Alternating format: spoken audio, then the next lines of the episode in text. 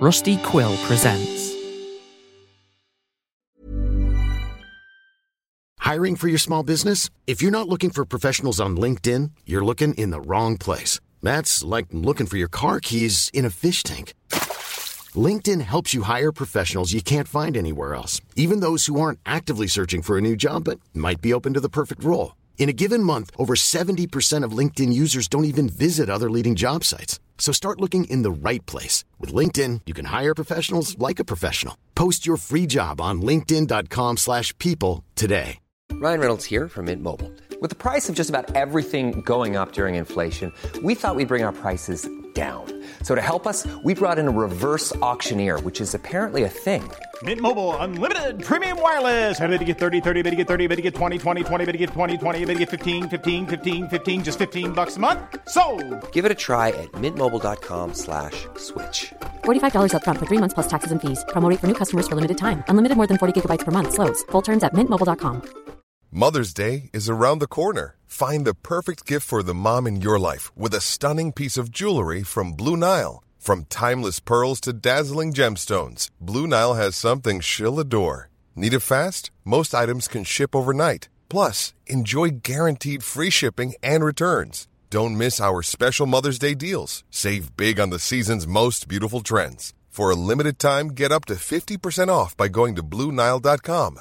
That's Blue BlueNile.com. Planning for your next trip? Elevate your travel style with Quince. Quince has all the jet setting essentials you'll want for your next getaway, like European linen, premium luggage options, buttery soft Italian leather bags, and so much more. And it's all priced at 50 to 80% less than similar brands. Plus, Quince only works with factories that use safe and ethical manufacturing practices. Pack your bags with high-quality essentials you'll be wearing for vacations to come with Quince. Go to quince.com slash trip for free shipping and 365-day returns.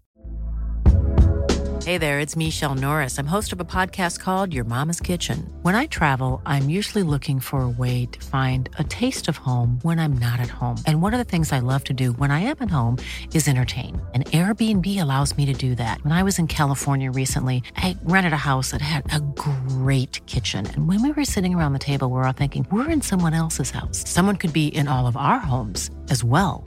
If you have a home, but you're not always at home, you have an Airbnb. Your home might be worth more than you think. Find out how much at airbnb.com/slash host.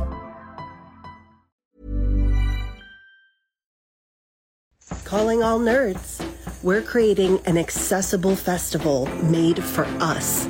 Black, Indigenous, people of color, and the rainbow community into LARP, gaming, magic, and more.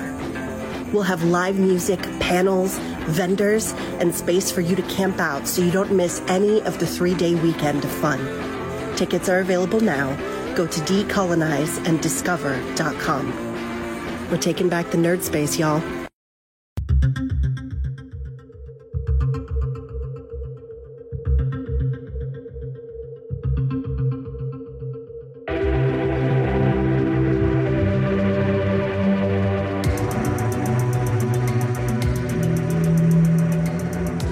Everybody, welcome to another episode of the West Side Fairy Tales Horror and Lit Club. I'm your host, Tyler Bell. Welcome back to the program.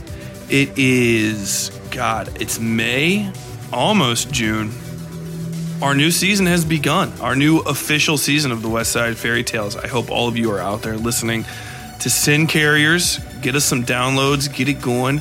Um, I, I, just want to start off this by, by this time like, hey, if you're out there, um, this is the big push. This season is the huge push for the West Side Fairy Tale. So I'm going to need everybody's help, um, start to finish. You know, no more complaining, no more whining. I'm going to be doing everything I can. I'm going to be getting out there to conventions. Fucking COVID is over. Um, I finally got it, and I'll talk about that later. But you know, we, we're, we're pushing, we're pushing hard. Um, I'm trying to get to at least 100 subs by the end of this calendar year. I hope you guys can help me out there. If you have a dollar, five dollars, um, to, to, to throw over on the Patreon, patreon.com slash Westside Fairy Tales. Tyler Bell, the creator, Tyler Bell, the West Side Fairy Tales is creating podcasts. I can't remember. I, am trying to do this uh, more hype than I can.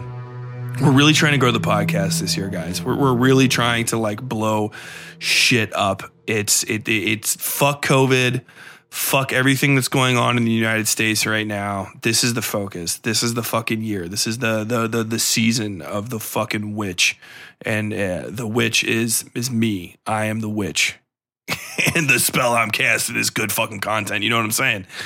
Um, we're, we're gonna hop into the program here shortly, but uh, but for real, um, definitely please if you get a second hop over to the patreon. Try to get that shit going. If you haven't shared the podcast with anybody share this motherfucker. Get it out with everybody. Tell the world all right? Because i'm going to be starting to travel around the united states of america and going to conventions. Any convention i can get to i'm going to go to it. Any uh, novel accepting fucking like hey we're accepting submissions for novels i will be submitting. Every award show i'm going to be submitting. We have to blow this thing up. I've been uh, sleeping on myself for too long so we're, we're going to try to blow this shit up. 100 subs by the end of the year. Please help me out. We're at 60 something right now we took a hit in the off season um, not not surprised, not surprising. You know, it's fucking tough out there, but we're gonna fucking do this. And uh, if I give you, if you guys help me out, I think we can. I think we can get it. What are the rewards for that?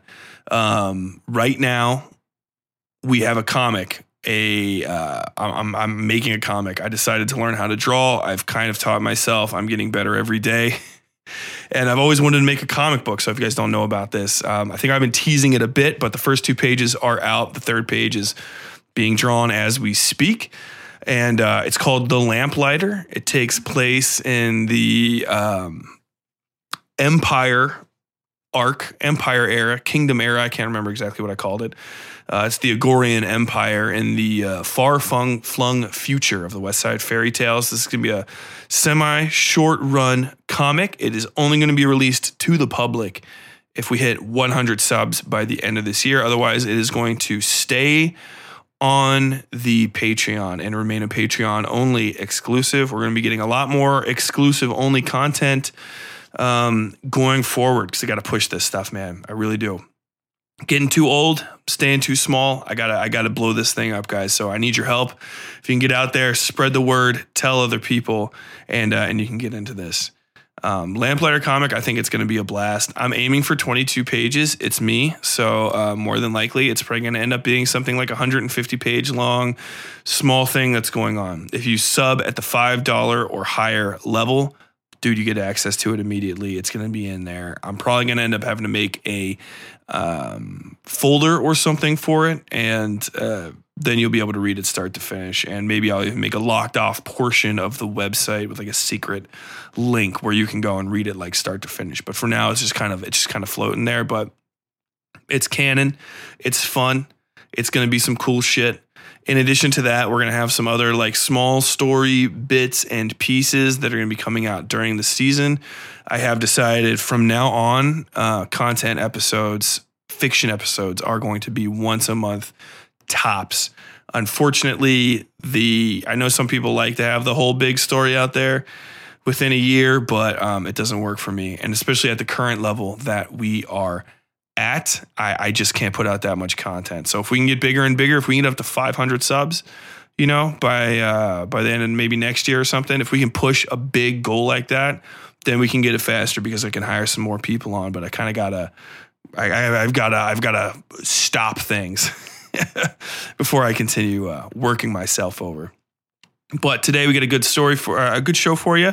I think I'm going to be talking about uh, I got COVID and um, I, I, was I was debilitatingly sick for a full fucking week. Uh, I'm going to talk about William Peter Blatty and um, one of the worst audiobooks I've ever listened to. I'm still dragging myself through it. I'm going to talk about Stalker the 1979 Soviet film about some guys walking around in a busted out area called the Zone, and uh, and maybe some other stuff. So tune in, hang out, and uh, enjoy this episode of the West Side Fairy Tales Horror and Lit Club.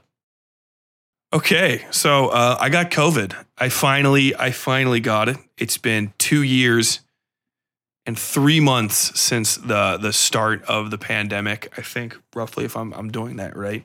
I think it started in February. Uh, some people say it started in the March. I feel I feel like it was the February because I remember. I think I I think I remember at least that it was like Fat Tuesday. Is Fat Tuesday in March?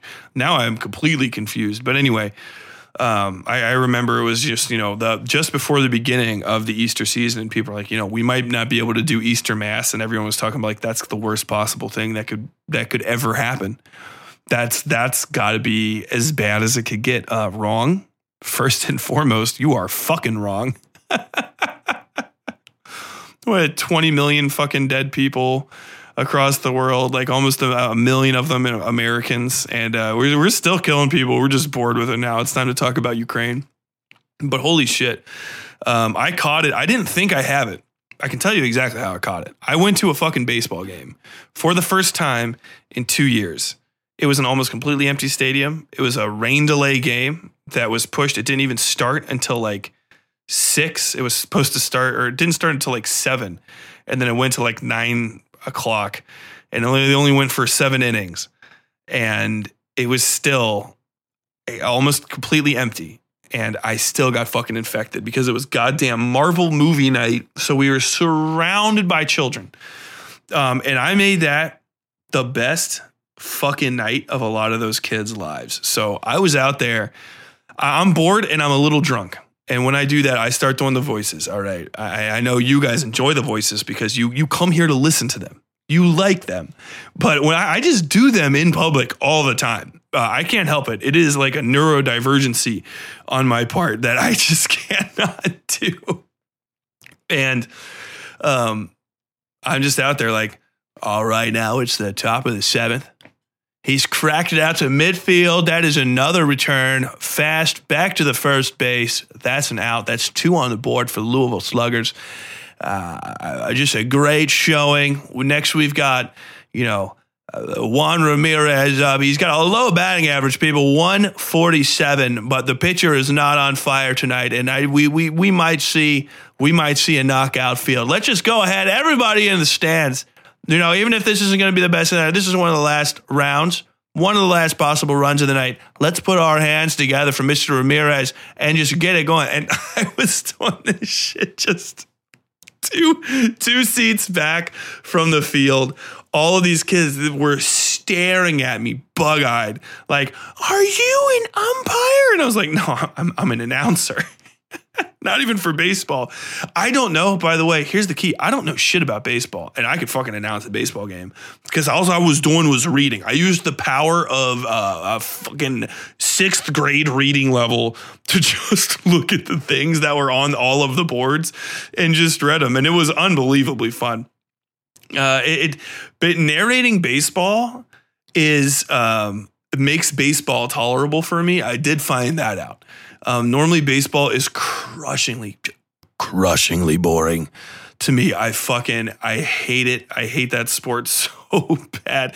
It really is just like a backyard sport for white people that uh, somehow just grew massively out of control and became like uh, way too big for way too long.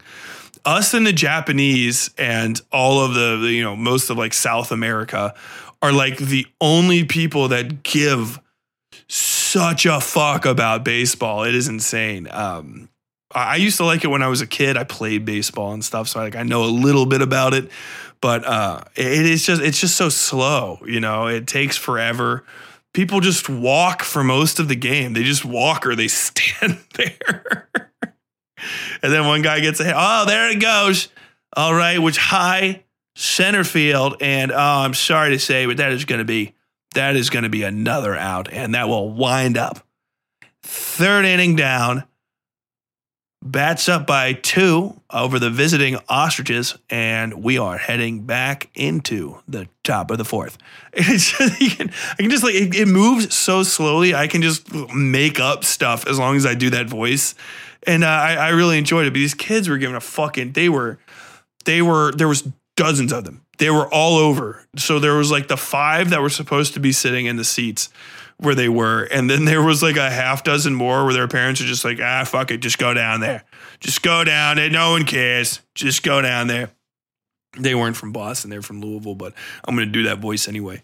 So these these kids, they uh, they go down there, man, and uh, they are just like living for it, you know. And I'm doing the thing, and it's a really slow game. And there was one point where the fucking guy, um, I, I can't remember what number he was, but obviously he's the left fielder because that's where we were. And this dude had practice balls and stuff, and the kids are like, "Can we get a ball? Can we get a ball?" And I taught them the power of organizing and and, and unity. And so I just made up. I think it was like, "Hey there, 15. Hey there, 15." So it was just whatever. I just his number. Hey there, 15. Give the kids a ball. Hey there, 15. Give the kids a ball. And I was I started it, and the kids looked at me and their parents while they started chanting, like, Are we allowed? This is a new chant. Are we allowed to just do this? And their parents were like, Oh, hey there, 50. And then the whole section was just cheering for this guy. And he just like turned around. He's like, and then when he threw it to the kids, we all stood up. Yeah! And dude, this fucking triple A, double A, whatever the fuck ball player what he walked away like the coolest person that has ever existed. Why he did the deuce over the back. It was his moment, man. It was his fucking moment. And like he was hustling and shit. My man was returning balls like with extra aggression. Um, the bats were not that good that season, but that that day, dude, they uh they went in seven seven nil. I think yeah, we we won seven nil it's all because I was there. Uh, it had nothing to do with the, the strength of the players or the coaching. It was not because uh, for some reason Joey Votto was batting for the bats. Joey was Joey Votto from the Cincinnati Reds, a uh, professional baseball player, uh, super pro, like MLB pro baseball player for the Cincinnati Reds, who is a notoriously good hitter. Uh, he was there batting, and uh, he was on a he was on hospital like this was a hospital game or whatever the fuck they call it. He was uh, he was doing he was doing injury recovery or something and getting back in. So they let him uh, they let him bat in the, the AAA and the goddamn AAA. goddamn AAA pitchers threw balls on him the whole time. They walked him every time. So technically, he contributed nothing except for uh, being being a body on a bag when they did an RBI. But I, I God God bless him. God bless him. Anyway, so as fun as that was, and as drunk as I got, uh, that was my last good day of the last two weeks. Holy shit! Um, the next day, I was just like, ah, ah, ah, ah, and I couldn't like I couldn't quite clear my throat. Monday came along, and I started coughing, and then motherfucking.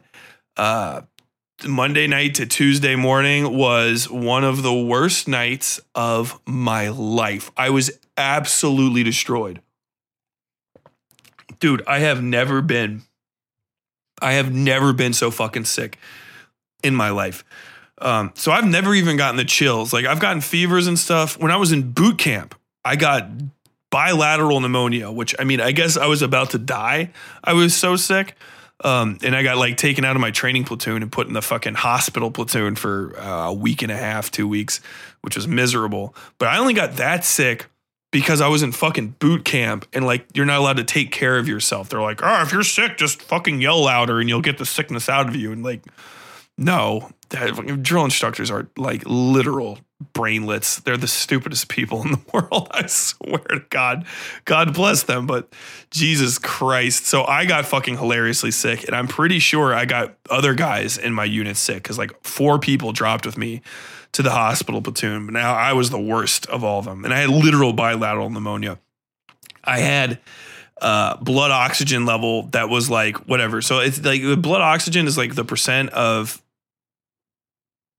I guess oxygen uptake by your blood cells. I don't know how it fucking works. If you're a nurse out there, feel free to correct me. I have no fucking clue how blood oxygen level works. But the uh mine was like five or six notches above catatonic. Like I was literally they're like, you're not supposed to be moving.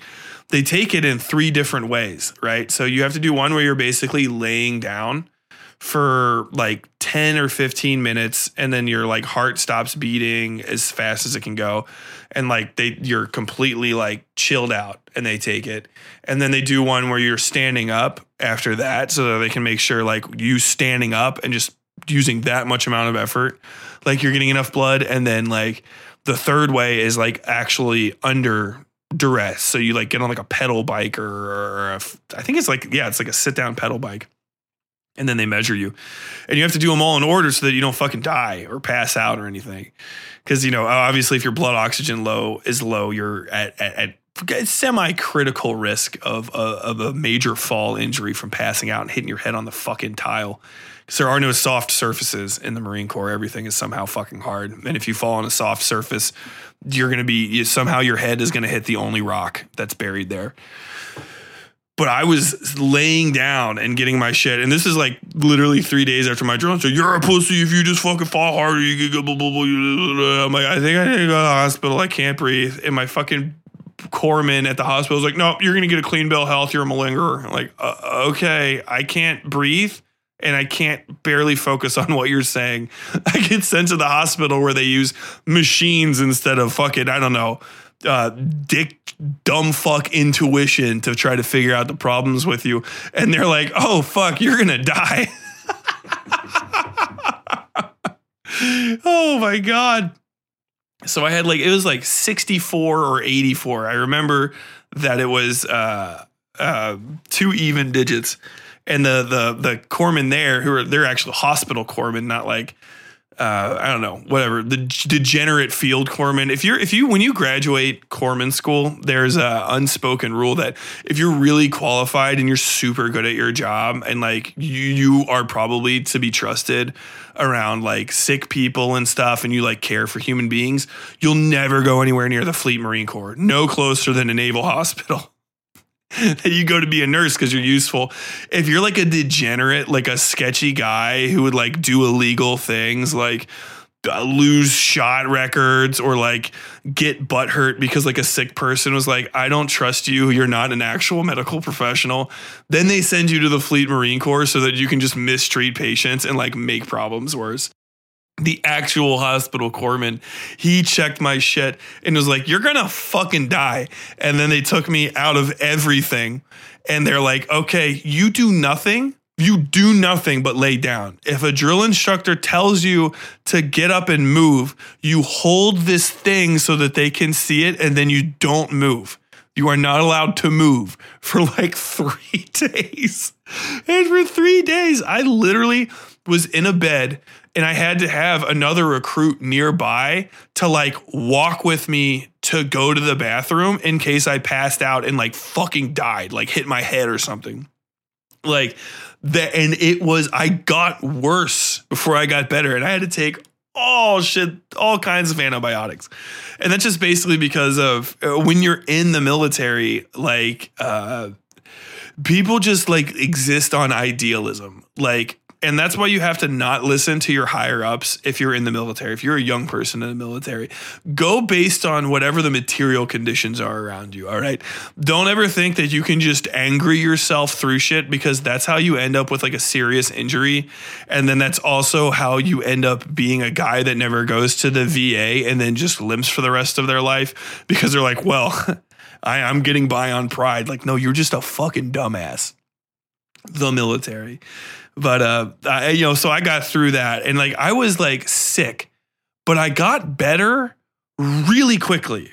Like I for three days, I got like kind of sicker as like the bilateral pneumonia got worse. But like I took my my antibiotics because it was a it was a bacterial pneumonia infection, not viral pneumonia or whatever the fuck. And like I, I got over it like pretty quickly. And then over the next week, I got my strength back. I started eating again. I lost like 40 pounds. I dropped down to 165 pounds at 6'4, which is very skinny. I was uh they had to put me on double rats. That's how much weight I lost. That's how sick I was.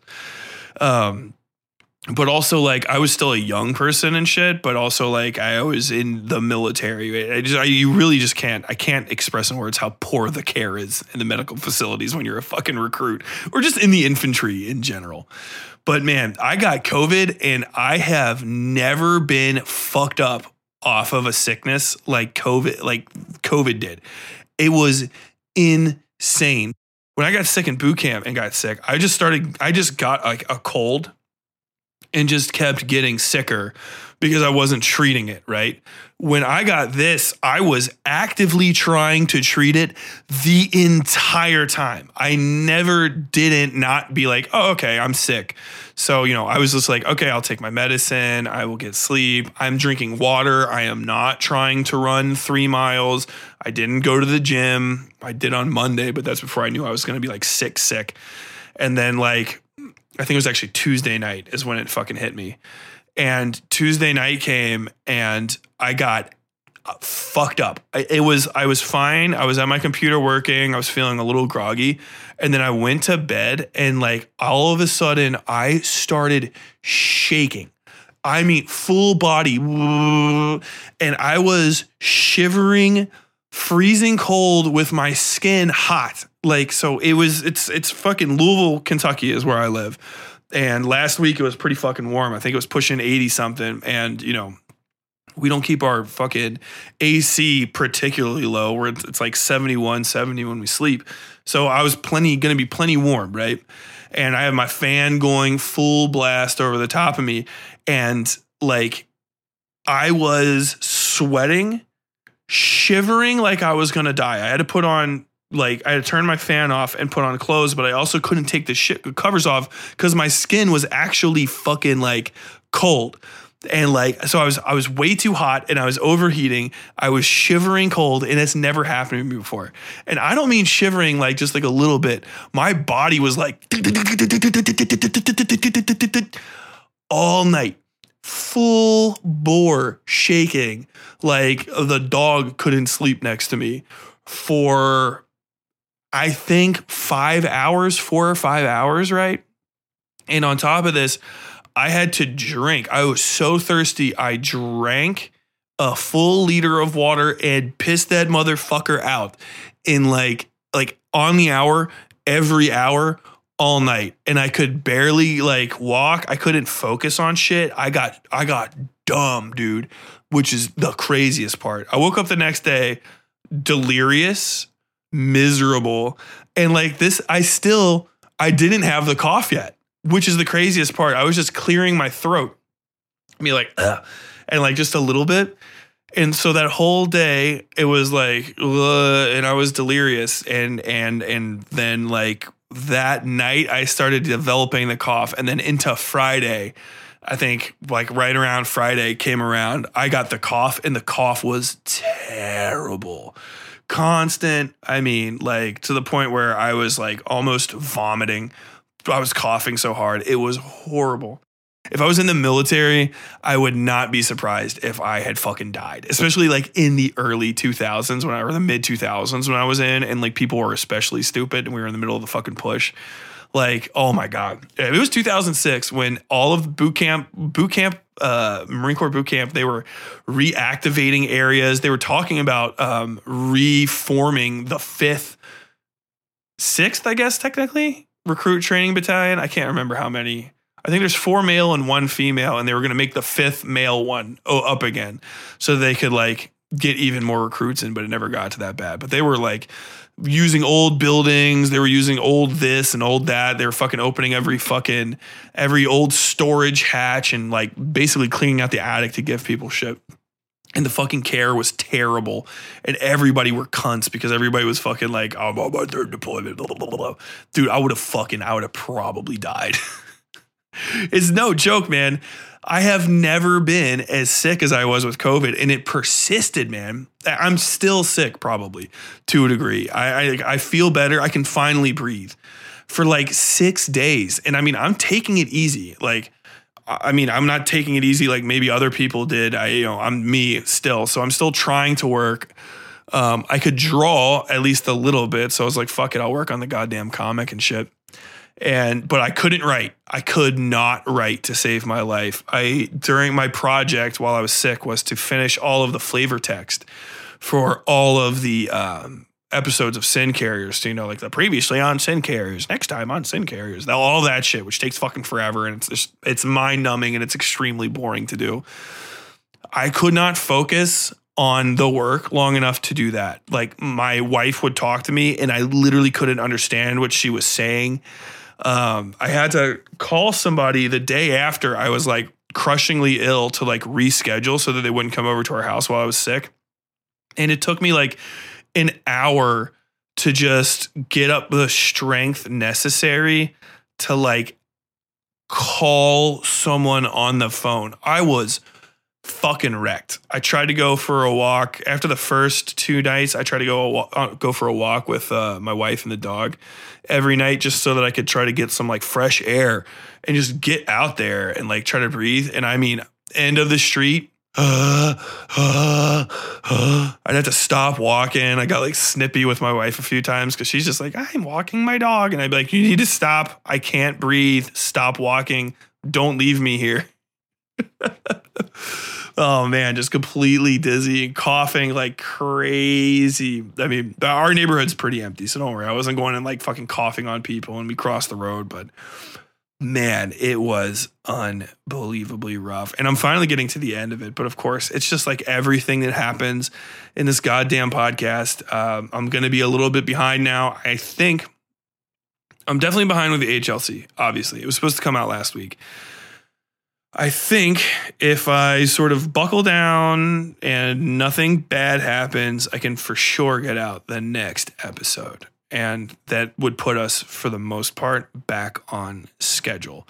But like kind of just everything else sort of in my life, it's just all pushed back. And so, like, a lot of really what this affects is all the minor things. So, like, um, some of the Patreon um, gifts and stuff. I, am not fulfilling any physical Patreon shit for another week or so, just because I don't want to mail anybody COVID. that would probably be bad.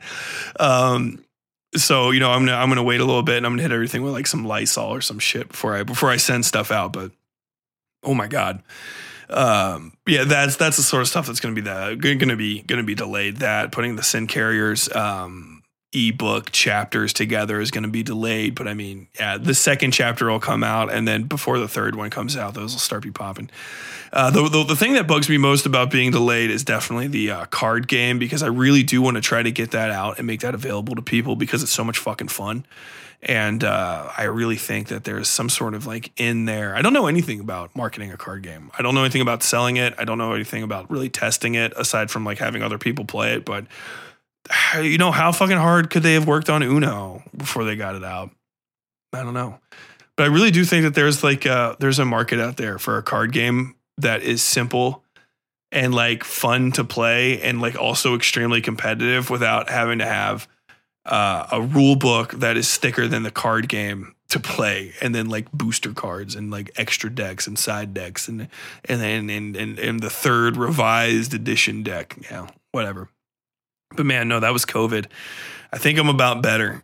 I almost, I almost got fucking just absolutely greased by this disease. It's insane. If you're out there and you haven't got your vaccine yet, you fucking goofball, go get your vaccine. Jesus Christ. Nobody should be this sick. I think the most insane thing about this that drives me fucking nuts. And, you know, I know some of it is like you can't go out in the early stages of it because you could spread it around or whatever, depending on like how fast the sickness gets to you. But god damn, dude, anybody that was going out with this kind of sickness and being like, I need to be at church, you're a piece of shit, dude. If you were this sick and you were going out around people potentially infecting them, you are garbage. Oh my God. I cannot believe the audacity you must have dude, we fucking, I got, that, dude, by the second day when I was just like, oh shit, I'm sick, sick. I was like, I can't fucking risk. I, we almost had a guy come over here to clean our vents. And I'm like barely able to breathe, like, gotta make sure he doesn't get over here because I don't even want to open the door to tell him to go away because I'm so fucking ill. Leave all of my shit on the front porch you know, during COVID, I was always a little bit worried like maybe it's not as bad as people say. Maybe these precautions are excessive. Dude, I caught this stuff on, on a fucking like just from people that probably didn't even know they were sick yet. Just absolutely caught it. And then it debilitated me for fucking weeks, dude. Oh my, I'm still technically sick. You know what I'm saying? Like, I don't think, I think I'm past the contagious part, but I'm still like not 100%. I'm at like 85%, but I'm here. I'm here talking to you guys. But, uh, but yeah, now that it's done, I, I think I'm to get back into it. But god damn, man, COVID. Fucking COVID. My wife's coughing the other thing, but I think I'm to end the segment there. But uh, yeah, man, just if you're out there, get your get your vaccine. If you think you're sick for any kind of illness, just going forward. Wear a mask so you don't spread it to people. And maybe consider not going to get your fucking hair done. Liz, Jennifer, Kyle, with your fucking frosted tips. You don't need to do that. Take a break. Be sick in your house. Catch up on Better Call Saul. That's what I did. That's what you can do too. Okay, that's that's the end of the segment.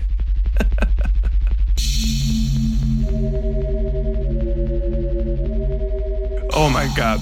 So I've been meaning to talk about something for a long time, and that is The Exorcist, as narrated by William Peter Blatty, the writer of The Exorcist. It's rare. I've I've I've listened I listen to audiobooks now. It's what I do, especially now that I'm getting into um, Mom deserves the best, and there's no better place to shop for Mother's Day than Whole Foods Market. They're your destination for unbeatable savings, from premium gifts to show-stopping flowers and irresistible desserts. Start by saving 33% with Prime on all body care and candles. Then get a 15-stem bunch of tulips for just $9.99 each with Prime. Round out Mom's menu with festive rosé, irresistible berry chantilly cake, and more special treats. Come celebrate Mother's Day at Whole Foods Market. Mother's Day is around the corner. Find the perfect gift for the mom in your life with a stunning piece of jewelry from Blue Nile. From timeless pearls to dazzling gemstones, Blue Nile has something she'll adore. Need it fast? Most items can ship overnight. Plus, enjoy guaranteed free shipping and returns. Don't miss our special Mother's Day deals. Save big on the season's most beautiful trends. For a limited time, get up to 50% off by going to BlueNile.com. That's BlueNile.com. I'm Sandra, and I'm just the professional your small business was looking for. But you didn't hire me because you didn't use LinkedIn jobs. LinkedIn has professionals you can't find anywhere else, including those who aren't actively looking for a new job but might be open to the perfect role, like me. In a given month, over 70% of LinkedIn users don't visit other leading job sites. So if you're not looking on LinkedIn, you'll miss out on great candidates like Sandra. Start hiring professionals like a professional. Post your free job on linkedin.com/people slash people today. Hey, it's Danny Pellegrino from Everything Iconic. Ready to upgrade your style game without blowing your budget? Check out Quince. They've got all the good stuff, shirts and polos, activewear and fine leather goods, all at 50 to 80% less than other high-end brands. And the best part? They're all about safe, ethical and responsible manufacturing. Get that luxury vibe without the luxury price tag. Hit up quince.com slash upgrade for free shipping and 365 day returns on your next order. That's quince.com slash upgrade.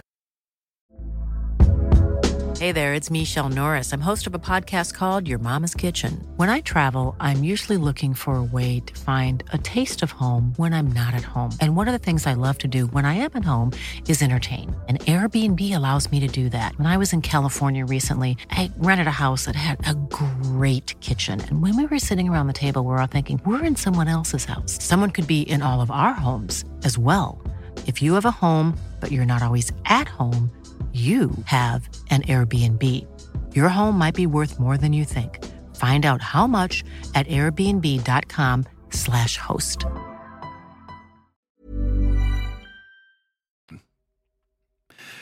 drawing and stuff, I can actually like listen to shit again. I might even start listening to podcasts uh, again for the first time in a while.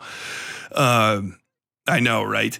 But like, um, I, I just don't have time. Like when I work, when everybody else does work, they usually have work that they can do, and they can listen to a podcast. All of my work is making a fucking podcast, which is something you can't do and listen to podcasts. When I was working as a security guard podcasts all day, back and forth from work, baby. When I was working as a aftermarket parts installer at at at, at, at as a third party um, business that went around from dealership to dealership, crawling around underneath fucking Ford F three fifties and attaching goddamn step up bars. Podcasts all day, eight hours of podcast. Can't get enough of them. But now, man, you know I work on the goddamn podcast. I can't. I look, I'm working right now. I can't listen to a podcast right now. I'm working, making a podcast. Fucking bullshit, right? But I've been uh, now that I, have picked up uh, drawing as a hobby slash future uh, income source because I'm a sociopath that can't have anything to himself without trying to monetize it. Um, I've been listening to uh, more audiobooks, and now that I'm back in the gym too, audiobooks, audiobooks, audiobooks. It's very nice.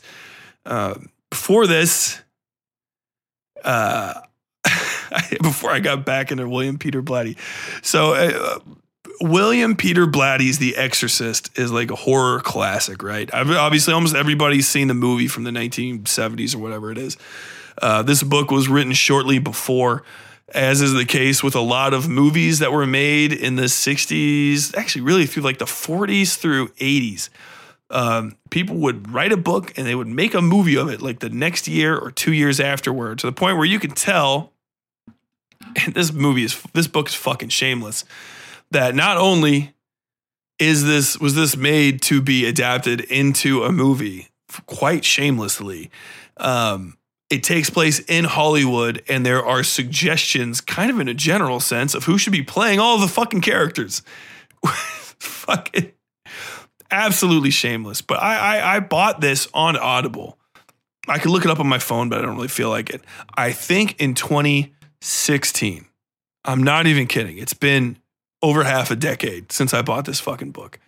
Um, back then, I was listening to kind of anything I could get my hands on, a lot of horror. I was trying to expand stuff. This is like right before the, the West Side Fairy Tales Horror and Lit Club started. I was trying to get some recommendations and stuff because I used to do my daily recommendation before everything, but I can't really do that anymore because I ran out of all of the books, the dozens and, and dozens of books that I, I had that like – I liked for a recommendation, and then I had to start reading as many new ones as I could, and I discovered that um, books that I can actually recommend that I would consider like a ten out of ten are are are far and few in between. I'm always I'm always hesitant to make a recommendation, especially if it's one I don't 100 percent believe in. Um, just as an as another aside, because when I was a reporter I did a story on this place called the Poquoson Restaurant. I don't know, it was in Poquoson, uh, Virginia, which is right on the coast, right? And they were restarting this place. It's like the Poquoson Eatery or the Poquoson something. But they had the Poquoson Burger, right? Which was a legendary burger. And all the people in Poquoson, they're very white. It's the whitest fucking town I've ever lived in. Everybody has a median income of like 220K. Half of them are retirees from NASA, and the other half are retirees from the fucking Navy or uh, the naval shipyards. It's all rich, ancient fucking white people. And so I should have been suspicious. But they said they had a burger up there called the Poquoson Burger, is the best burger ever, right? And I wrote about it and I didn't say it was the best burger ever. I said it was that they said it was the best burger ever. I never had one. They said it was coming back, and they're getting the official Poquoson burger back when they reopen this place from the original distributor, which I already thought was weird. I was like, why do you have to buy your legendary burger from someplace that comes from not here? I'll tell you why. It's because it comes pre made, frozen, and then you fucking cook it up. It's frozen burger the fucking Poquoson burger. A lady wrote me up, I think two days after that story came, or two days after the place opened, which was like a week after the story came out. And she wrote me a scathing letter, a scathing letter directly to my email. I drove an hour north from like fucking uh from Roanoke or not from Roanoke. Wait, what the hell is south of us? Norfolk. I drove like an hour and a half north from Norfolk to visit this Poquoson restaurant you spoke so highly of. and I had their Picosin burger, and it was disgusting. All caps. I'm never taking another recommendation from you again. Mind you, I did not recommend the Picosin burger. I think I even included in the story that it's not even for sale yet, which pre- preclude my ability to have ever had a fucking Picosin burger. And yet, and yet, she was she was pissed that I recommended it to her. So, you know, whatever. I'll tell you what though, her uh, not wanting to eat it definitely saved me from um, ever trying to eat it myself, which was a good thing. I never, I never had a disgusting Picosin burger. Only, only that lady. So, you know, uh, back in back in the the, the mid early 26 or mid 26 2010s, mid 2010s, mid teens, whatever the fuck you call it. Um, I, you know, I started getting into Audible and I would listen into Audible and I would play like uh, you know, just giant open world games that just you mindlessly go from place to place and commit uh, commit complete like racing challenges and shit. And I would listen to these. I would listen to like nine or seven of the Robert Jordan Wheel of Time things and all kinds of stuff. I listened to one really, really good horror story called The Historian by uh, Russian named lady. The recommendations, it's it, it's in there. It's in there. I just absolutely just destroyed my desk trying to gesture. But um, at that point, I was like, hey, you know what? The Exorcist is in here by William Peter Blatty, narrated by the author William Peter Blatty. Hey, how how about that? That could be that could be an experience. fucking wrong. I have been listening to this fucking book in fits and starts for six years. I listened to two hours of it at the beginning. And I remember I was driving north and I stopped driving and I pulled over and I bought a different book on Audible so that I wouldn't have to listen to it anymore. Cause it started off me being like, this isn't that great. Maybe I'll maybe I'll get into it or something, you know. And then like I'm blaming myself. I'm like, well, you know, this guy's like uh, a legend in the horror world. Maybe I'm just not experiencing it. And then after a certain point, I'm just like, man, fuck this. I guess I ain't got no culture. Like I can't take that shit anymore. And the problem with it is uh, numerous. I think even if I was reading William Peter Blatty's The Exorcist, I wouldn't like it very much. It's not a good book. It's actually fucking dog shit honestly. I, I think it might be one of the less good horror novels I've ever read. I will scrap with people in the comments about this if you like William Peter Blatty's The Exorcist. I'm sorry that I keep saying that, but every time I turn on fucking Audible, it says William Peter Blatty's The Exorcist as read by William Peter Blatty. And there is some part of that that is just so fucking stupid. It's funny to me. It's like that is a joke from uh, one of those sitcoms about you know famous people. I, you know, that's a joke from BoJack Horseman that just never made it in. You know what I'm saying? Okay, so the story itself, I haven't finished it yet. Um, uh, here's one minor spoiler. I think I'm two and a half, maybe three hours from the end of this like 12 hour book that has taken me over half a decade to try to finish. And uh, we still have yet to get to the fucking exorcism. So, as you may, as you may uh, surmise from that, a ton of shit happens that's not a fucking exorcism in this book. And uh, what you might hope is that any of that shit is interesting at all. And what you will find if you get into this book is that fucking none of it is.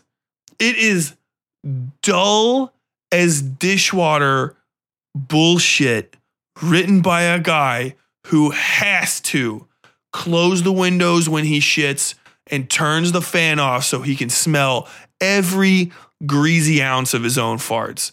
My man, William Peter Blatty, God rest his fucking soul, is a dick. And he is full of himself. And I can tell from the way he writes that this is true. But you know what? Hey, fuck it. He probably made like a billion goddamn dollars off of The Exorcist and all of the fucking subsequent films, which are all better than this book, including the original one, which is boring.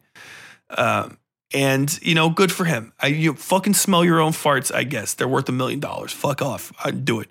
The story is about uh, what's her name, Chris something. I don't give a fuck.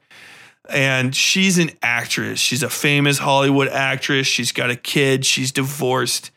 The kid's name is Regan, as you probably know. She talks to, and I don't know if this is actually in the Exorcist movie as much, but she talks to her special friend, Mr. Howdy, who has is actually a devil, right?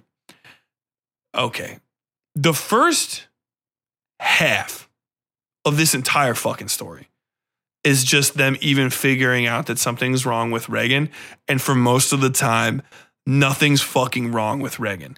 And it is conversation after banal conversation about Chris and her future and shit she's gonna do. Uh, and, and basically, like, it's really like the entire fucking first part of this story is about how much of a burden basically Regan is to be. I didn't really get that because I don't give a fuck about some rich Hollywood bitch at all in a general sense. Like I don't give a fuck. I don't give a fuck what any like lady or dude in general that's a millionaire in Hollywood is doing right now. I, Amber Heard is uh, trial for her life. I don't give a fuck if she just swam out into the Pacific Ocean and vanished tomorrow, it would be a, a, a pinpoint of a conversation, and then I would never talk about it again. And like in this, it's like, uh, what what would you give a fuck about Amber Heard talking to her nanny about like if the nanny can come in on Sunday and on Tuesday and like, hey, can you put those traps in the attic? And then she's like being mean to the guy who needs to put the traps in the attic. And then she goes and checks the traps in the attic. There's nothing in the traps in the attic. Like the there's noises in the attic is like so fucking long. Like I remember I was doing like fucking bench press to this shit and like I think it fueled me to reach a higher level because I was so fucking irritated that this 225 pound bar on my chest had to fucking get done being pushed so that I could take these fucking earphones out of my fucking head and just be like, give me two seconds. Like I in the gym normally if I'm listening to another audiobook, like I just listen to it in between sets. I'll sit there, I'll vibe. I'll vibe with the audiobook. Even some of the less good ones, like that fucking piece of shit from Ronald Malfi I listened to a few weeks back. Even those, like I'll listen to it in a general sense. Every time I finished a set, I had to just be like, God damn it, turn on TikTok, take a breath, because this bitch was fucking so goddamn irritating. And every the way that Blatty writes, he's so fucking self-satisfied. And he talks so self-satisfied. I'm not even into his narration yet. I'm just fucking getting him. I'm sorry. He's dead. If you're a fucking relative of William Peter Blatty, I'm sorry to find for you to find out about this after the fact. But he's actually a criminal. He's a fucking danger to society. He's a fucking trash can of an author. Oh my God there's probably people out there that just fucking took advice from this guy and they never went anywhere. And they're like, why? What, what happened? Like, why doesn't anyone like what I write? I learned from William Peter Blatty, and everyone's just like, you just sound like a dick all the fucking time. these, these, these, there's conversations that are clearly supposed to be in a script. It was clearly supposed to be in a script. I can fucking tell. Like, okay, if you're writing, just as a tip for junior writers out there, or just people that are trying to like learn more about the craft there's a lot going on when people are having a conversation. And there's a lot of aspects of conversation that are nonverbal, right? But you don't put those in scripts typically because you kind of leave that up to the actor because they can kind of figure it out and the director tells them what to do, you know? Like, hey, you're having this conversation, having an uncomfortable, un- uncomfortable conversation between two people. You can be like, all right, hey, you're uncomfortable and uh, you're kind of dominating. So, like, this, the girl that's in it, she's uncomfortable. She'll hold her arms and stuff. You know, the actor gets to make all those decisions, but the script has the words they're supposed to say. Hey, yeah, stop talking to me like that. You're making me feel bad. I'm not making you feel bad. I'm gaslighting you, and you don't feel bad. You feel great. No, I don't. You're gaslighting me. There's whatever the fuck. And so, like, if you're writing that out you know, the stage direction, all the stuff that the actors would be doing, you kind of have to put that in the book to some degree. You know, you don't have to fucking like, hey, he walked over to the, the desk, he picked up a cup, he looked at the cup, he thought about his fucking dead wife from six years ago and how he didn't gaslight her, and that was his biggest mistake. So now he's got to gaslight this bitch. And fucking, uh, uh, fucking man, you don't have to do all that extra stuff. But like him crossing his arms or her like looking away, scratching her chin, thinking about stuff, having some internal dialogue, a little bit of breakup in the consistent, consistent back and forth, back and forth, back and forth. It, it it can be good, especially considering like if you have six quote blocks right after each other with no he said she said what the fuck? I don't know. Maybe even most of Blatty's thing, it's there. But I, and I have to get into the narration now because it's kind of indiscernible from the writing. William Peter Blatty is the most irritating narrator I've ever heard in an audiobook. Ever. And I have listened to Stephen King narrate his own fucking stories before, which is some of the worst shit you'll ever hear. This is this is Stephen King reading any fucking Stephen King story. Yeah, and then he went over to the car and picked up something out of the back, which he had found once upon a time, six years ago. That was a time when Regan still reigned supreme, the full emperor and his king in, in, in, his, in his gown of nudity. But he had no time for that now, and so tossed it away pulling a pack of Pall Mall cigarettes out of his chest and lighting a match with his thumb. Like, and that's just the, the whole thing. It's like if Joe Pera narrated an audiobook, but like somehow his voice is like gravelier and shittier. I don't know. Like he's been smoking, spent like 45 years smoking cigarettes and, and chugging Listerine and cocaine. So, like, it, it's bad, right? He has no cadence. William Peter Blatty is somehow the opposite of having no cadence with a lot of character and no character. His voice, too, is the voice of a longtime smoker. William Peter Blatty's voice is about this fucking deep the whole time. And he has a very conversational way of speaking it. Yes. And she came in and talked to him, and he said, Oh, no, no, no. I, I think what you need to do is you need to call a psychiatrist. A psychiatrist? Oh, yes, a psychiatrist. A psychiatrist would be able to diagnose this problem and then maybe get back to you on a Sunday she thought about the Sunday that she had a, a party to go to. And of course, John would be there and also William, who's embarrassing. No, no, no, I, I, I can't go to a party then. I, I think I should go to a party uh, possibly next week and then maybe I can find a psychiatrist. Oh, no, a psychiatrist, you, you need us. And it's this back and forth like this. There is no, no fucking character difference between his voices at all. None. A two year old reading a book about a dude and a girl will still go, you know, and then my mommy said, Oh, hi, I want you to sit on your chair. And my daddy said, Oh, you better sit on your chair if your mom said. You know what I'm saying? Like, even a little kid knows to differentiate between the voices in a story so you can fucking understand who the fuck is talking. And like if you're a really good narrator, which I've been listening to, and not me, we can say you can say it's not me, all right? And I'm full of shit. I have been listening to the uh, I, I can't remember his name, but they narrate all of Stormlight Archive and they narrate narrate all of uh, Kingkiller Chronicle.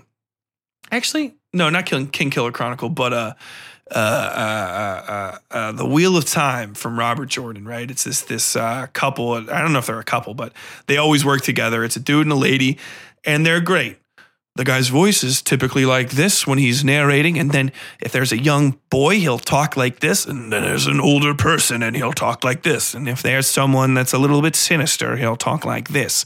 And even if it's just their motives, you know, and like he's got like a cast of dozens, he still differentiates between the characters and, and more importantly, their affectation in the scene. Like he's, he's like, it's like he's read the book.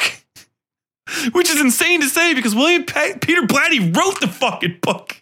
It feels like he never read it.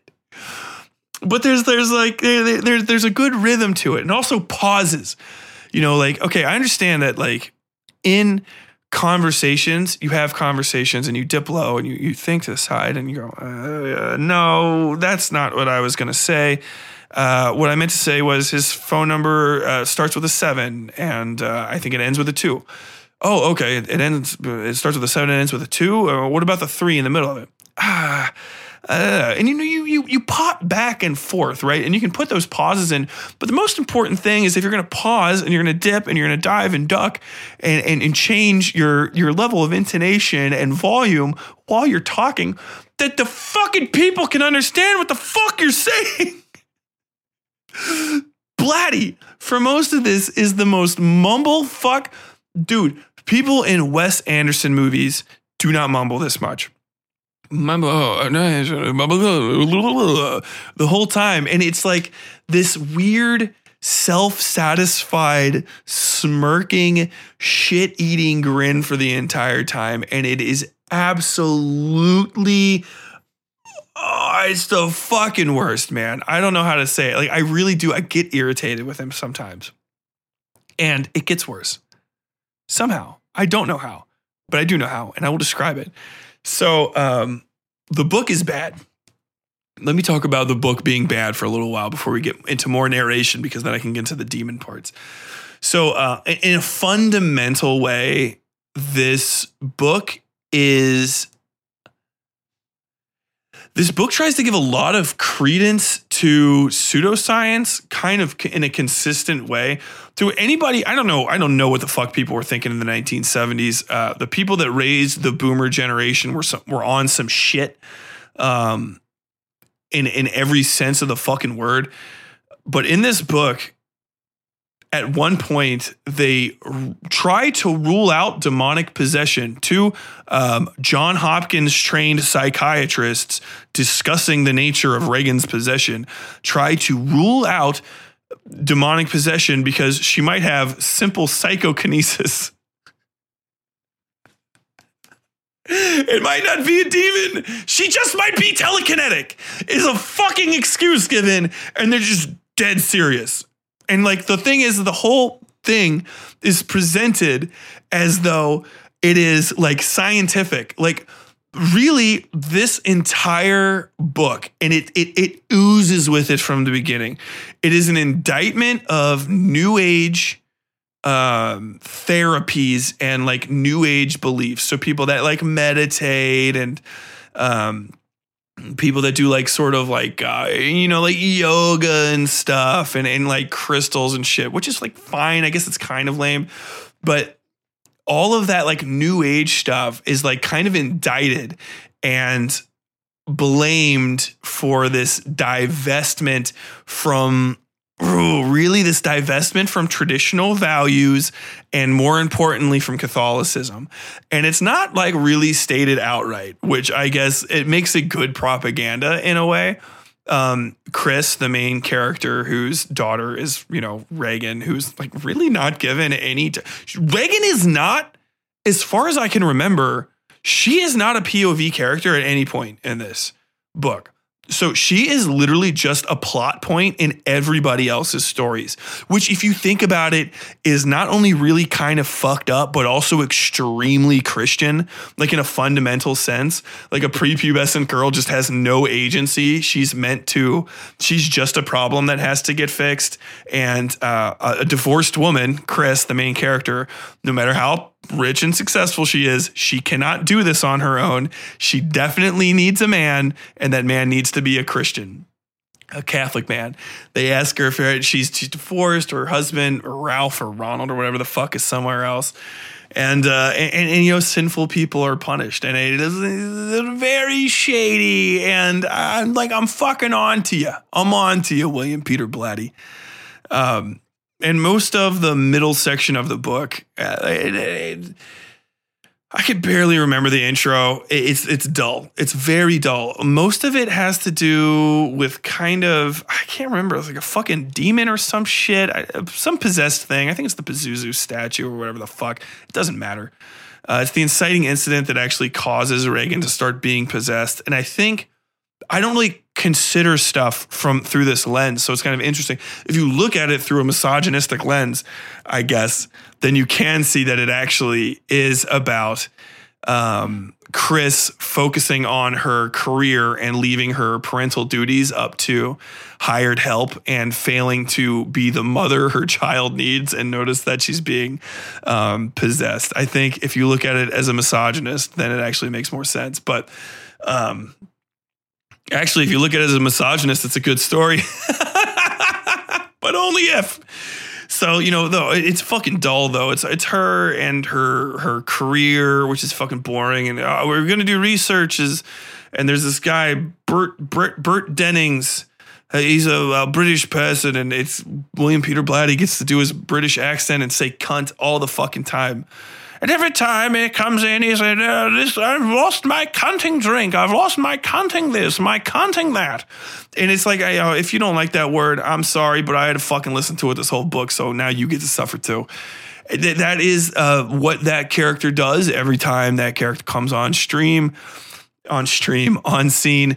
He just says, uh, cunt this, cunt that, over and over and over and over and over again. It's incessant and, uh, and, and uh, just a little bit fucking irritating. Ultimately, um, the Burt Dennings is fucking killed by Pazuzu uh, using Regan's body. They say that he, she's got immense strength. This is blah, blah, blah. She turns his head backwards and then throws him out of a fucking window. Um, and like there's a subplot where the uh, some cop is trying to fucking connect the dots and figure out who killed this guy, even though it's possibly like a, a, a accident. I don't know. It doesn't really matter. The cop is fucking irritating. He's supposed to be like I don't know, like a good detective, and he's but he's like in. He just he's, he talks too fucking much. He, everybody talks too fucking much in this goddamn thing. They have these conversations full of like these bon mots and back and forths that I I don't know. I, there's got to be somebody out there that thinks it's really clever wordplay and really fucking interesting, but the characters themselves are not interesting characters. So like their interactions are also fundamentally not interesting, and the stakes are kind of hilariously low because it's hard to give a fuck about Regan because she's not a character. She's just a, a little girl. And I guess if you have a paternalistic, misogynist view on the world and you're just like, I, I would just do anything to protect the little girl. It doesn't fucking work in this. She's always off screen. She's a, a, a, a voice in another room. And like when Regan gets to be there, it's just she's just a screaming voice coming out of this blistered, shit covered body that is like got this clever cackling demon in it and it, it's just it's kind of absurd at points and it's really hard to uh, to give a shit i guess in a movie you can kind of see things equally from everybody's point of view to a degree you know? And even regan can be like scared and, and, and like nervous and stuff. And so she can like really portray that. But in the book it just doesn't fucking come across. It's very irritating. And it's uh, and she has multiple identities in her. There's like a, a well-spoken devil and there's like an angry devil and there's burt fucking dennings and her facial features contort to his, and he's, you killed me, she hunting killed me, fucking, uh, blah. And like, we're only now at this point am I getting into the actual fucking exorcism. And like, I'm exhausted by the book. I literally can't listen to it for fucking like long periods of time. It's that fucking bad. It is that bad. I challenge you to go listen to it in real life and tell me if I'm fucking wrong. But it is unironically one of the worst books and one of the worst audiobooks I have ever listened to. I finished every other one of them. Even the Ronald Malfi thing, that was really dull. I finished that. Finished a bunch of other boring ones. This one is fucking bad. It's also how I know I'm paying attention to books, and these other guys were just like really dull writers. I fucking remember everything that's happening in this. It's just fucking, it's fucking irritating. It's really a fucking irritating goddamn book. I hate it. Oh my god uh, just as a, as a oh yeah. The gross parts this dude lives for the nasty parts of the book. And you know i'm i'm a fucking i'm a die i'm a piece of shit dude. I've been all through the internet but this dude william peter blatty is like fucking grimy when he describes like a child like doing stuff to herself like my man is about it. Like it is a freak show. Like, oh, and then she touched herself slower, slower, this and that. In like this low fucking like grimy voice. I mean, he's so it's so perverted. And I guess you're trying to sell the grossness of the scene. But I mean, my man couldn't sell me fucking water in the desert. And uh, this is the one thing he's really turning the charm up for. It's fucking gross, bro. It is so fucking nasty. And like, it really is like, it's too much at points. And you guys, if you're here, you've read my writing. You've, I'm the guy. I wrote Don't Want. I did that. I voiced all of the characters. I described the things that happened. And I'm telling you, I'm fucking telling you, this shit's worse.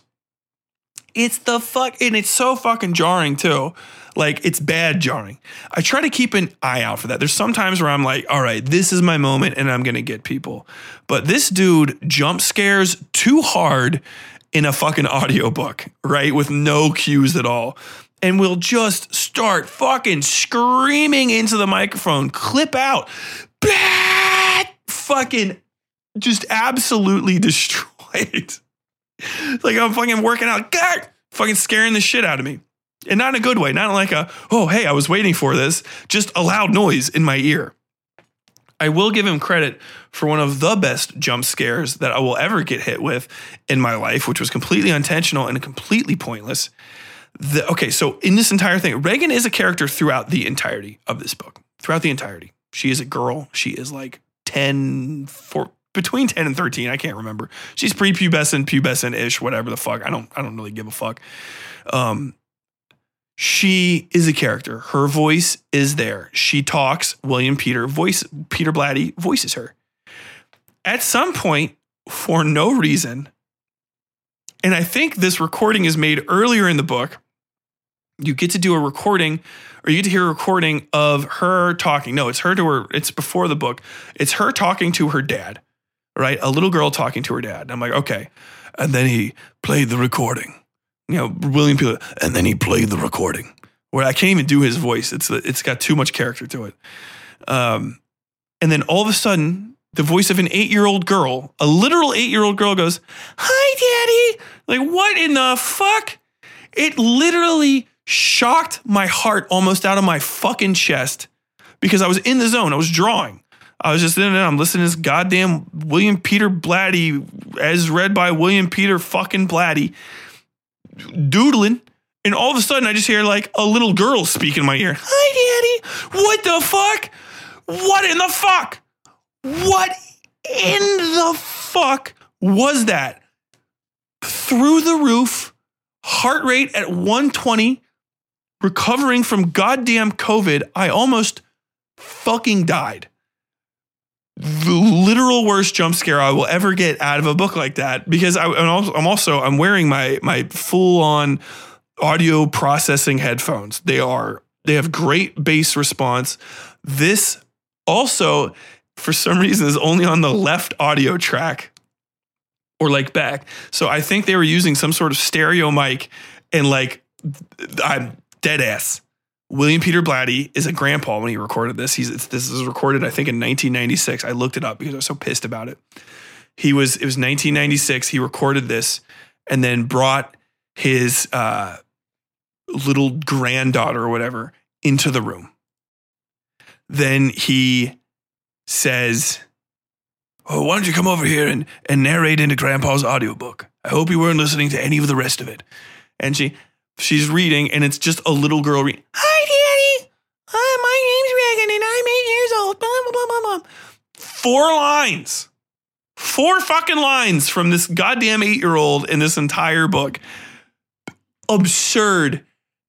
Absolutely absurd. It threw me through the fucking roof. It was the most insane shit that has ever happened to me in an audiobook. It doesn't seem that big.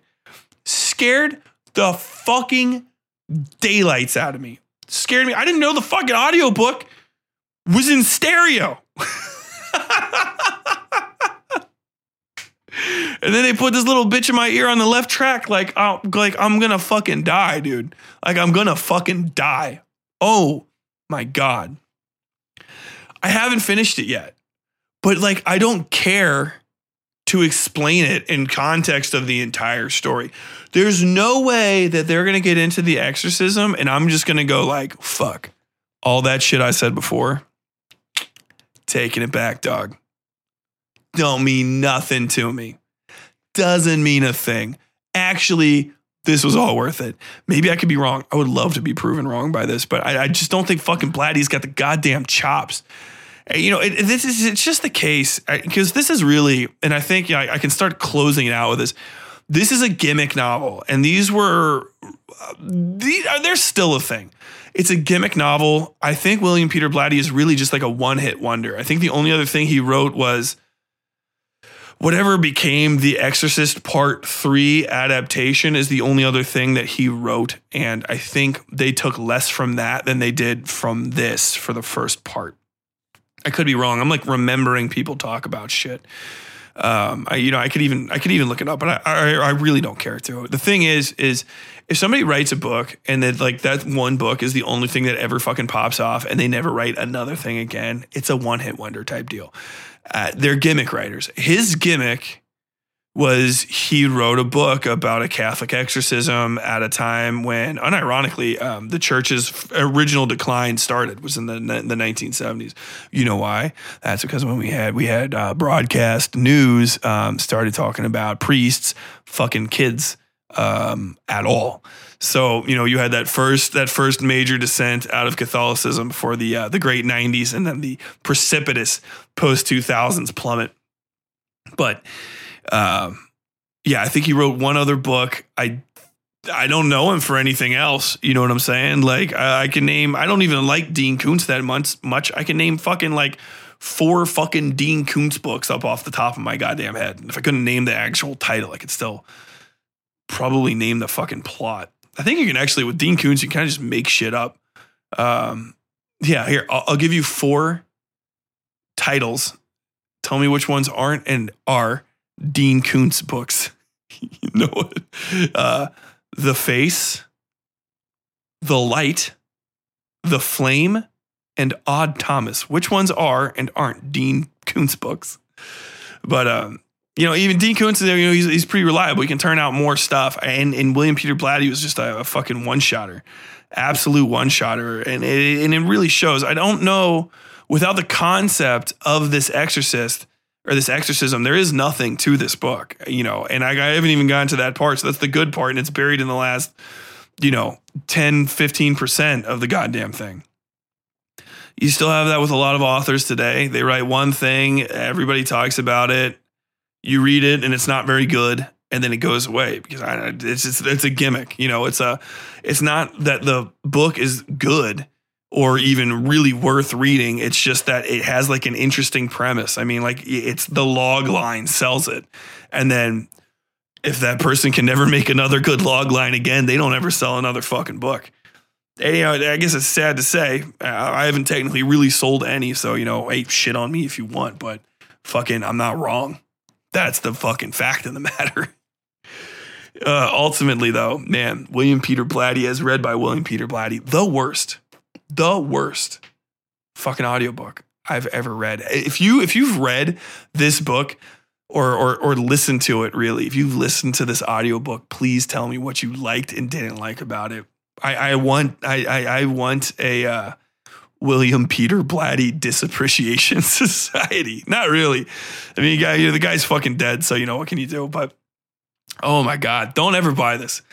Um, rent it from your library, your local library, if you feel like you have to to hear it. It is not worth your time. It's not even funny enough to be bad. My descriptions are funny enough to be worth it. it like so bad it's good. Um, my descriptions of it are probably all you need. And uh, I think with that, I'm going to end the segment. William Peter Blatty, uh, The Exorcist, forever.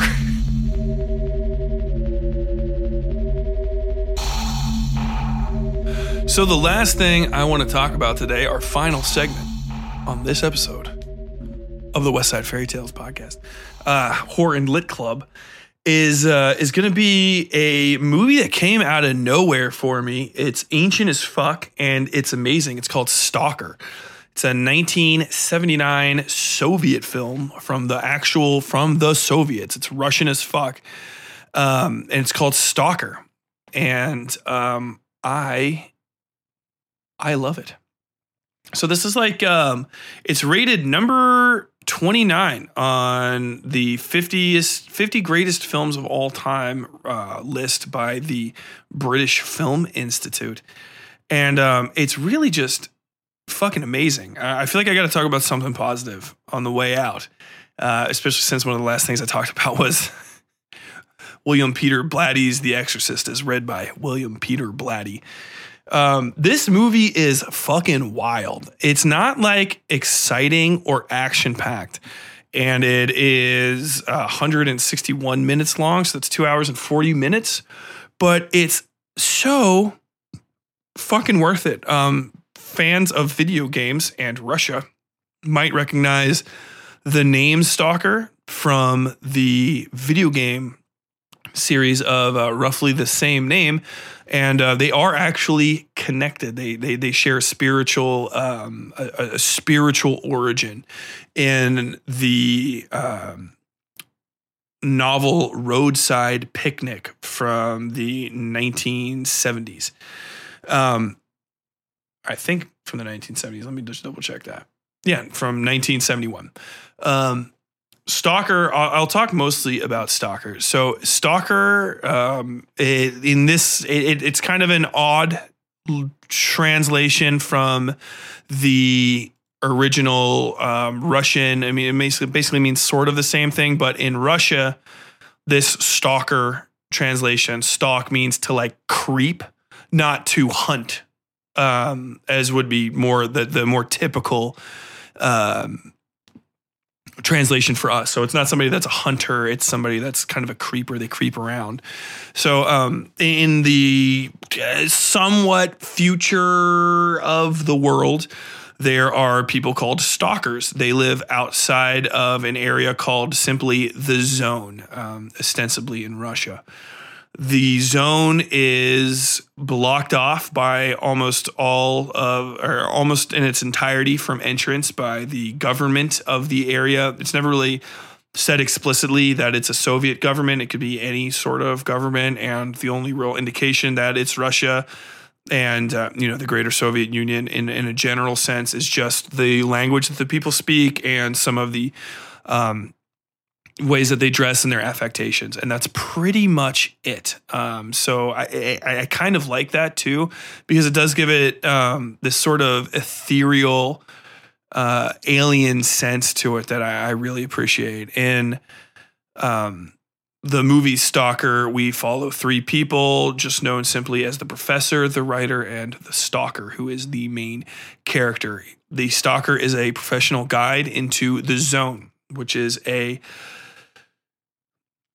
dangerous, forbidden, supernatural area um, where typical laws of physics don't apply, and there are um, in the book at least and in the video game there are specific special artifacts and stuff and there's there's a lot of draw to guide people there for them to do research for them to try to find things to bring out of the zone and uh, to find certain areas in the zone that have uh, special properties. Specifically in the case of this movie an area known as the room which is located sort of in the heart of the zone and um, is very dangerous to get to uh, and if you go to the room, the suggestion is that you will have whatever wish is in your heart granted. And so, kind of the theme of this and like what sort of surrounds people is what is the wish that is there and is it worth it to travel through this place and you know what is the nature of the zone and uh, just kind of the zone is its own character in itself, and it's fucking amazing. So, kind of just I'll just talk about the stalker and how he gets through it. So, our our, our stalker is just kind of like the most Russian looking guy you've ever seen, like the Soviet Russian. He's got the Zek style bald shaved up fucking head. He's got this kind of like really intense look. He's kind of an uglier dude. Um, not a handsome hero, you know. He is this dude is a kind of like a blue collar worker. Worker. He's very uh, very much like a Sherpa up Everest. He's paid to lead people inside. It's extremely dangerous to get in there. Uh, just to get through the area outside the zone, which is a kind of dystopic, heavily controlled military checkpoint that kind of just riddles this abandoned town slash industrial zone, kind of similar to the Berlin Wall, where it's just built through these these these structures and stuff. Um, and they, you know, there's, there's, just soldiers patrolling to shoot at people, and there's like trains that kind of go in and out of the, the protected area. And, and you got to get in there, like just to get through that is extremely dangerous and harrowing. And he knows kind of the area inside and out. And when they're in this non-zone area, everything is it, it just feels poisonous. There's a permanent orange yellow filter um, that the, the the film is literally like processed through that makes um, all of the, the the blacks extremely dark and even some of the midtones are kind of just grimy and washed out all of the buildings are just like chef's kiss fucking brutalized wallpaper shedding off the walls five feet by 10 feet sections that are just like hanging loose like dead skin. There's broken shit everywhere, dust. The only things that are still sort of perfectly formed are the human beings, you know? And even they are just filthy and cold and wet and hungry you know not to say that that's not also just because they're living in russia during the fucking uh, the, the soviet occupation but also just like they, they just look grimy you know and and the sun seems to never really move. The light that shines in places is kind of everywhere. All of the rooms are too big or too small the doors creak the the, the vehicles barely work uh, the only thing that functions reliably are the guns that people shoot at you with. It's fucking amazing. And I love every second of it. And then they leave and they get to the zone, and then the zone has color. And there's a moment, a long moment for when you get to the zone. There's almost no music in this film, I think, next to none. And there's a lot of just like uh, native sound, you know, uh, diegetic, sonic. Uh, storytelling kind of going on too. And when you get to the zone, it's empty and open and green. It's completely overgrown, but there are buildings and stuff in there. And it it, it feels dangerous because you go from this really protected area where like these trains can kind of go in and out, but they only go sideways along it. And these guys take this beater ass pseudo train car thing that just rolls on tracks. It's like a car that literally only fits four people and it barely looks like it should work. And it just leads them in and then they have to turn it back on and, and, and hit reverse on it and they just send it back where it came from. So that's not even the way that they're going to be able to get out, which is kind of crazy on its own. And it's green and it's open and it's perfectly silent, like completely quiet. And like kind of as you're hanging out there, the sounds sort of come back and a lot of these scenes are very slow. People have small amounts of conversation with them. And for a long time, right after they arrive, um, well, first off, the stalker goes off on his own and he finds this sort of like area in front of this building and just lays down in the grass and just like he has this like kind of ecstatic like religious moment like just being back in this this zone area and it seems like he knows that that place is there and that he can like feel good if he's there and um, he talks with the guys and they have to put together these um, they take bandages and like large metal hex nuts. And they tie the bandages through them so that you can see them throwing them at stuff ostensibly to um, set off these quote unquote traps that might be laying out there. And you do get the sense that he knows that this place is extremely dangerous. All of the people in that town know, but the professor and the writer that are with him are from other areas where people kind of like doubt um, the nature of the zone and how incredible or dangerous or like extraordinary it could be. His wife, for instance, at the very beginning has this like literal two or three minute long breakdown where she cries over him going back because she'd rather him just get a, any sort of like normal job than ever try to go to the zone again because it's so fucking dangerous. And he talks about this guy, Porcupine, who used to be a, a traveler in the zone and, and, and like killed himself after he got back one time because the guy was leading his brother through and his brother died. And the uh, the guy porcupine went all the way to the room at the most dangerous central part of the zone. And he had his wish granted. And when he came back he found out that his deepest wish wasn't to have his brother to come back but to be massively rich. And like he got all the money and he killed himself because he couldn't live with the knowledge that he was so uh, venal you know, which is kind of fucking amazing on its own. And you never like really see this stuff.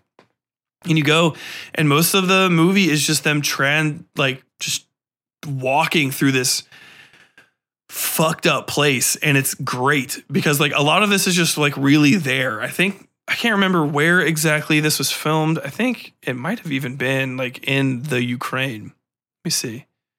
It doesn't really say Tallinn. They're near Tallinn, Estonia. So a lot of it's, I guess, shot in. Yeah, okay, there we go. Yeah, a lot of it's shot in Estonia. Some shots were filmed in Maardu. Uh, the shots with the gates, which are fucking crazy, are in Las Lasnamäe in Estonia. So yeah, I guess it's Estonia mostly. And you know, it's got this really Soviet feel, and there's these like power plants, like I said, insides and outsides. And um, at times you see burned down fucking tanks and shit that, that have been overgrown for years. And they're probably just like from that area. Like they're just leftovers from world war ii that are just rotting in a field there. And it's just it's just like amazing. And they go to all these crazy places and there's these long slow takes. And it's just like ruins. There's a lot of recurring scenes where you see tile um, like tile floors or tile walls that are rotting underneath water, which is like f- just great because it's like, yeah, they tried to build here and they that just didn't happen.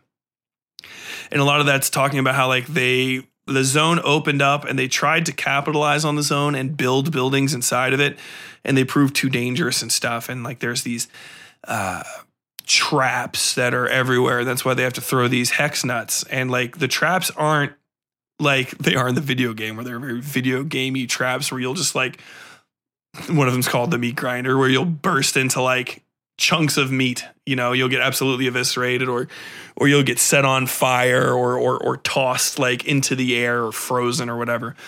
Um, and in that game you actually throw bolts instead of nuts but it's still the same sort of thing.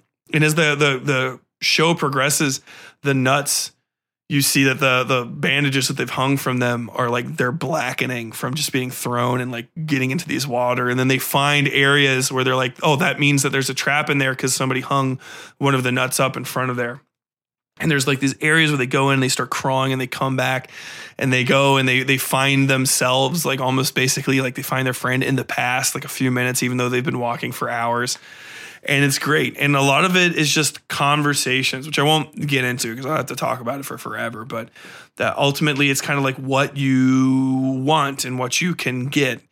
And it ends very on a very somber note. Like it, it it's strongly insinuated that this like dangerous otherworldly place is like the only real unpoisoned area, but it's so inhuman and unnatural that it can't be lived in. And neither can the world outside of it. So I think like this guy, the stalker, my interpretation, because it's like one of those movies where he finishes that the the stalker, like the only thing he he goes to the room and every time. Like they make it to the room at the end, eh, which is not a spoiler. And I think for him, it's the fact that he keeps to get to go back against everyone, against his wife's wishes and stuff. He just wants to continuously return to the zone and justify himself being there in this beautiful place and having a purpose, throwing his little nuts around and, and dodging traps. And so that's what is in his heart is just to get to come back again and again and again and again. And he goes back to the room and he gets the same wish over and over and again.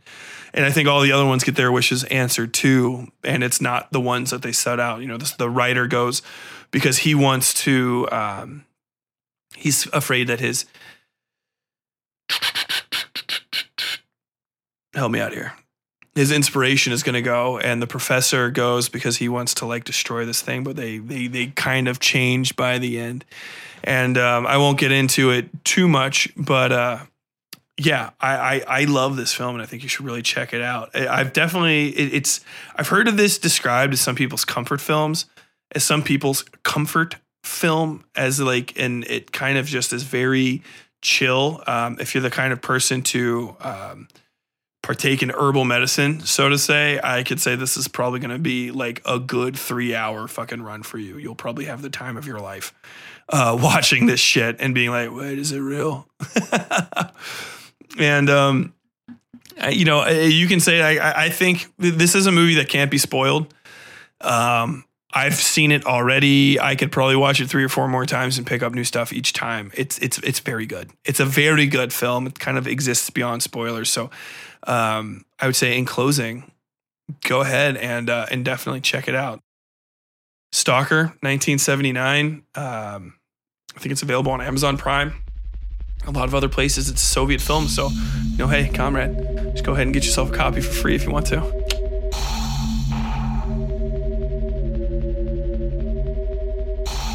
And with that, folks, I think we're going to get into the end of the episode. Um, of course, next week we return with a, another episode, the second episode of Sin Carriers, which I believe is Departure. It's the second episode of the five part departure arc. Yes, I think all of the parts are five episodes and one of them six or they're all five, one's seven, and one's four. I can't remember exactly. I wrote it all down, but uh, it doesn't really matter. This is part one of the four, the first of the four arcs. This is going to be episode two. Um, if you aren't familiar with arcs, I've been talking about this before. Basically, an arc is like a subplot within it. So I know some people like to binge. So in just a few months, three months or so, um, if you are a binge focused um, kind of consumer, I would suggest starting then. Um, I, I will let everybody know that that arc is going to be completed, and then you'll be able to listen to like kind of a subplot get started and then finished beginning to end and you'll be able to enjoy that little bit of chunk and then you can wait another few months and listen to the next one so that you don't have to wait for two fucking years to uh to get the entirety of the story. And I know that these are going to be spread out, but people don't worry. There is more content sort of going to be leaking up through uh, the, the spaces. Obviously, now that I'm back on regular hours, we are going to have the HLCs regularly again. Every month, I will be doing the behind the stories. If you are a $5, minimum $5 or up person on the Patreon, that is going to give you access to like basically everything except for um, free stuff that five bucks, man, you're going to get the comic where I'm going to be putting out the third page either this weekend or early next week. And I'm going to be trying to put those pages out kind of weekly. The, the only thing that's going to keep those slow, they're not hard for me to do, um, aside from the fact that I'm just not that good of an artist yet. I'm not that fast. So as I get better at art, they'll come out quicker because I wrote the entire story in my head in five seconds. You know what I'm saying?